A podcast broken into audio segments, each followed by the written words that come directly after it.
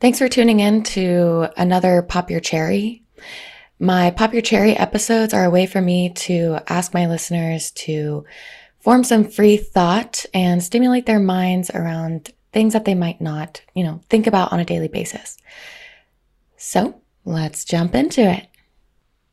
Today, I'm going to ask you guys a question about attachment styles. Which attachment style are you? There are four different types. There's secure, there's preoccupied, anxious, um, dismissive, anxious, and disorganized, anxious. This is a really important um, thing to kind of think about because when you step into a relationship, you'll notice different patterns that you um, w- that you will repeat over time. I personally have found myself to be a combination of all of the attachment styles, which can be accurate because when you step into a new relationship, your attachment style actually adjusts and changes to the other person's attachment style. Different attachment styles don't work well together. Say you have a preoccupied attachment style coming together with another preoccupied anxious attachment style one of them is going to adjust and change to something that fits better. Okay, so let's go over secure attachment. Obviously, that means you're comfortable sharing intimacy and verbalizing that with your partner. In anxious, preoccupied attachment style, you often find yourself worrying about the relationship and where it's going. Hello, that is me. In dismissive, anxious attachment style, you'll find yourself wanting intimacy and that it also freaks you out at the same time.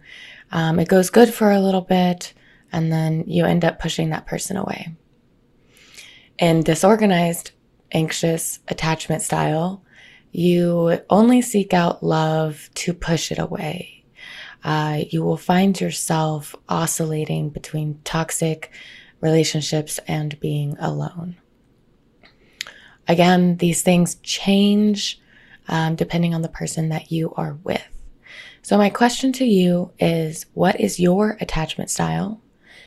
And do you bring this up with your new partner before you step into a relationship? I think it's really important to bring these things up as the more knowledge, the more power, right? You can step into a new relationship kind of letting that person know, hey, I'm going to struggle with X, Y, and Z so that you're both more aware of what's going on and can navigate it more efficiently and effectively together to hopefully have a successful relationship. Just because you have an anxious attachment style doesn't necessarily mean that you cannot be in a relationship. So I encourage you guys to do some research on the different types of attachment styles that are out there and try to see which one maybe you're actively practicing right now in your current relationships. Thanks for coming to this week's Pop Your Cherry, and I hope you guys have a good rest of your week. Just meditate on this. If you have any questions, reach out to me. Thanks again for tuning in to another Pop Your Cherry.